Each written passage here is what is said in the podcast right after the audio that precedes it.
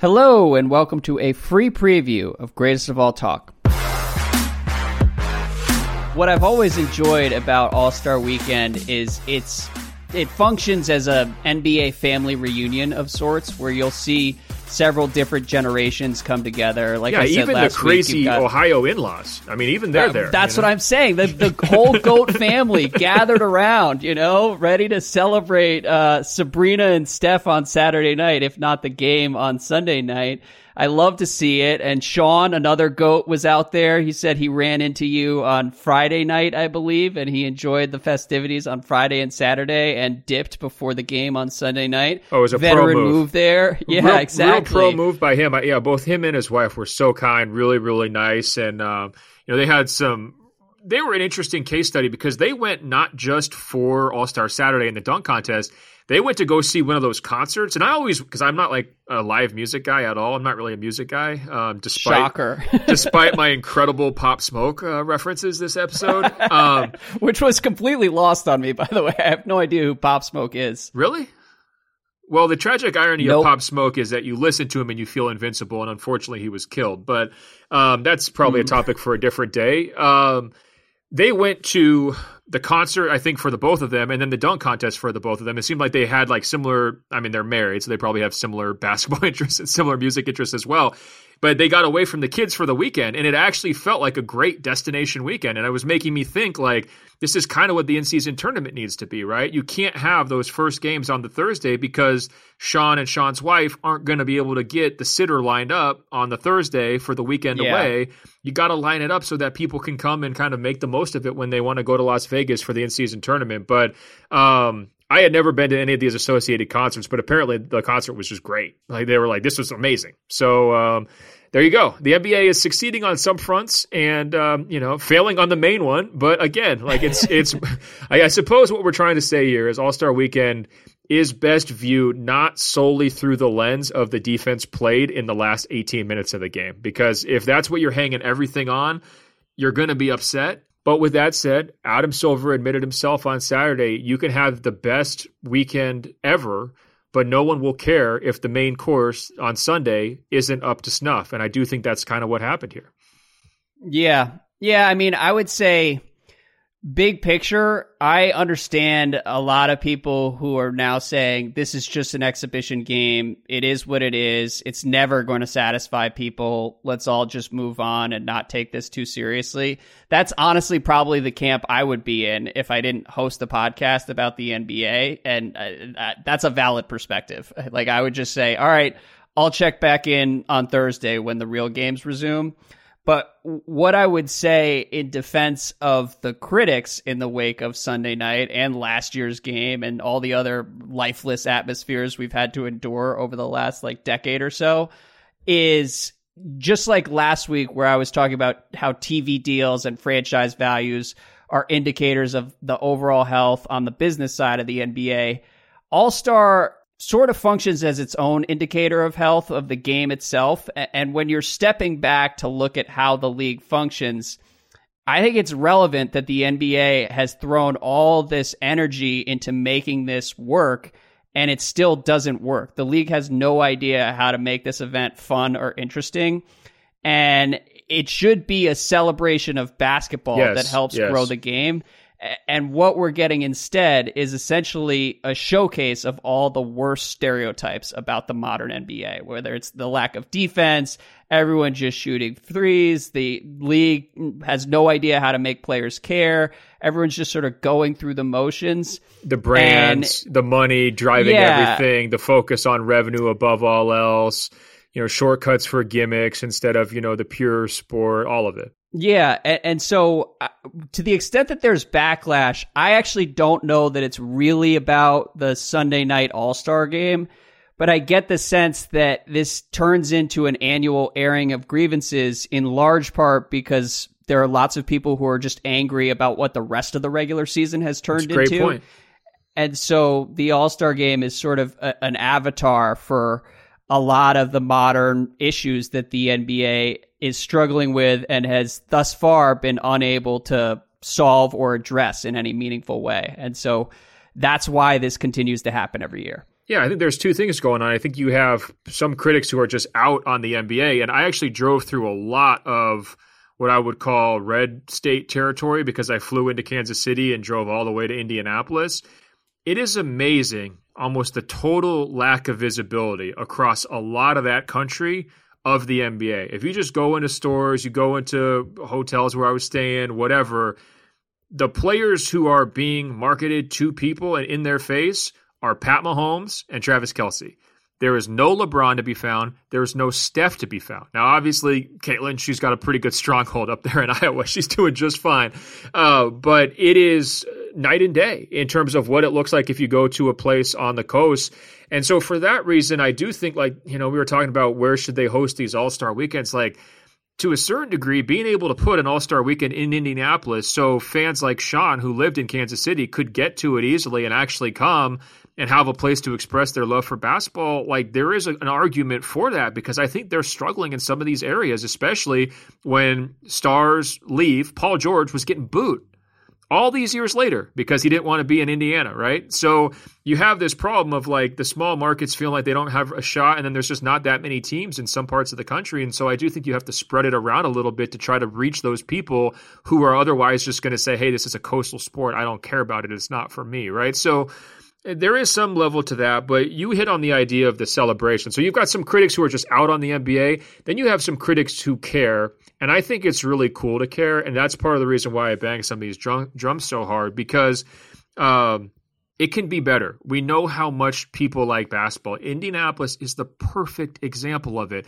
They have a John Wooden statue downtown. They have a museum for Oscar Robertson like a mile away from me. They have a high school team from 1954 that has come to represent the entire state's identity. They've got beautiful buildings, the Hinkle Fieldhouse, like I mentioned earlier, Assembly Hall down in Bloomington, those uh, you know Fieldhouse cla- culture, man. Right, the classic red and white Indiana jerseys. Larry Bird from Indiana State, that powder blue jersey got on the front of Sports Illustrated. These are things that anybody who loves basketball can have an affection for, right? I mean, they they've got the set from the movie still that you can go and tour. I mean, it's just unbelievable how many different basketball oriented destinations that they have. They have an, an entire museum uh, for for the state of Indiana's basketball culture here. Not every place has that, right? And so that's what we're trying to rekindle. That's what we're trying to get back. We shouldn't have to drive an hour and a half out from Indianapolis to the middle of the cornfields to find out about a team from 1954 to feel that love of the game. And unfortunately, uh, you know, the, the love of the game part was really slipping, um, you know, during this weekend. And that's why Steph and Sabrina deserve so much praise. That's why Jaylen Brown, who had an atrocious dunk contest performance, I mean, it's just bad. That's why he deserves yeah. praise because at least he's trying he to lead by example and hop in there. That's why we just thank the Lord for Mac McClung jumping over Shaq. Give us something, anything on Saturday night. We're so thirsty and hungry for it. Give us a good moment. And that's why we look at guys like Anthony Edwards and Scottie Barnes screwing around during the skills challenge and have the exact same uh, reaction that Victor Wembanyama did, which is, yeah, I guess they were just trying to have fun. But for me, winning is fun. Thank you, Wemby. Yep. You will save us. Keep this attitude. We're going the right direction. You know, we're, we're hopping on your back and we're going places. And so I'm all over the map here um, because you know this no, does matter a lot. You know, I do care a lot about it. It's just so hard to bottle up the the pure passion for the game, but it's sad that in this showcase moment that you're describing, the passion so often is just not there. It's just completely missing. And I would actually also call out Jokic and, and Luka, two guys who I have phenomenal amounts of respect for their basketball games. They could not care less about the All Star game. It's a big joke to them. And a huge conversation this week was who's going to take the torch from KD, LeBron, and Steph. And those are two guys who are in that convo at the they head of the line. Be. And these yeah. guys are screwing off more than anybody during the All Star game. And I love their little two man banter. I love that Jokic will dump cold water on Luka's neck and make him, you know, freak out during his interview. It's funny. Um, it does feel like they're going to play together at some point. I mean, they feel like that level of close. I don't know where that's going to happen or when, but those seeds were starting to be planted. But they just do not care about the All Star game, and so I, I would say honestly, they deserve to be you know kind of viewed as one of the faces of this problem. Right. Yeah. I mean, and when you zoom out, I think everyone, it, it, turns into like a 48 hour existential crisis in the wake of every disastrous All Star game we have to watch together. Um, and I think there are problems with the league that are structural, and then there are problems with the league that are cultural. And so uh, the structural side, you know, you could talk about just minutia, the failure to create meaningful incentives for the in-season tournament, the 82 game schedule, the video reviews that are just endless and, and really detract from the momentum of big games, the failure to take action to address any blowouts or, or the quality of play. Like, player movement, the rules they have in place that make it unbelievably expensive to keep good teams together that I'm preemptively annoyed at because I've loved this Wolves team and watching them grow together and they're going to have to make some really tough decisions this offseason. So there's all of that and, and, you know, particularly trying to keep good teams together. That's the exact opposite of what the league should be trying to engineer. And all of that I put on Adam Silver and the decisions that he's made and, and the areas he's chosen to emphasize his as approach. commissioner. It's not just his his decisions, right? It's his philosophy. If you're going to have this partnership and this collaboration with the players, you're giving you're ceding a lot of authority you're ceding a lot of ground and you're giving people inches and they're taking miles at this point. point and what are you getting in exchange for all of that and that's the the cultural side of this is it's on the players to make the All Star game matter and to actually show up and try. And no one's asking for 110%, but play defense, you know? I mean, Joe it, Dumars was. Joe true. Dumars was asking for 110%. he got himself 211 points. His, Not his fault, by the way. It's on Adam. Yeah, his demands fell on deaf ears. And, and that's where it is on guys like LeBron and KD and Steph and Jokic and Luka and the, the culture of just showing up and playing hard because it matters to the fans is something that's been lost over the last decade or so. And pride. Yeah, absolutely. And it goes back to the event Saturday night where Steph could have looked bad, but he went and did it anyways. And I think some of that same psychology animates the rest of All Star weekend where you've got the biggest stars in the world.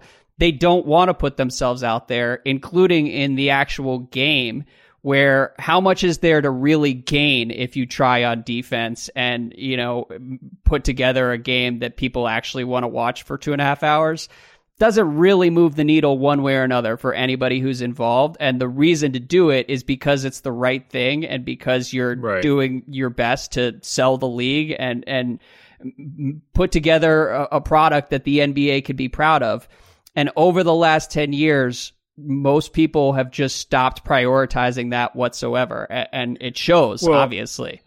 And and I think it's because Adam Silver's NBA is a transactional NBA. Everything is kind of focused around the idea of driving television ratings, making money, you know, growing the pie. Right, that's been his focus, kind of from you know day one of his uh, tenure and he's been successful at it. But what happens when you create this transactional culture where you get away from doing things because it's the right thing to do, it's because how history had done it previously, because you have pride in how you want to play, because you're a competitor and you start to say, well, you know, uh, how much am I getting from this? What do I have to gain? Is the cost benefit analysis making sense for my portfolio LLC, right? Like, oh, if I have a bad dunk contest, you know, this could, uh, you know, cost me my Ruffles contract. I don't know if I want to go out there and do it. Once that becomes the culture, you're in a tough spot because now the players are going to come back just like they did with the in season tournament say, what are you going to pay us to actually try hard on defense? Yeah. What's that price going to be? And you just keep getting to this thing where you're getting milked and milked and milked and milked. Okay, well now you have to play at least 65 games if you want your supermax contract, right? Like everything turns into this, you know, negotiation. The NBA has become this entire organization of micro negotiations over every last thing and that goes to the commissioner because that's the culture he created. It's not how I wanted. I've complained about it a lot over the years, but like I think his only answer to fix this is going to be to pay them more to try. Right? It's like that's going to be like the only answer he's ever been able to come up with in terms of trying to get through to these guys is the financial incentives and um you know, this is a, a, byproduct of that collaborative approach that we talked about earlier. So we'll see, uh, you know, we'll see how much the winner gets next year. You know, MVP, $3 million bonus. If you think nobody passed to Halliburton this year and froze him out down the stretch, wait until there's seven figures on the line and we'll see if he ever touches the rock. All right, and that is the end of the free preview. If you'd like to hear the rest of this episode and get two episodes every week from me, Andrew Sharp, and Ben Golliver, you can go to greatestofalltalk.com and subscribe to the show.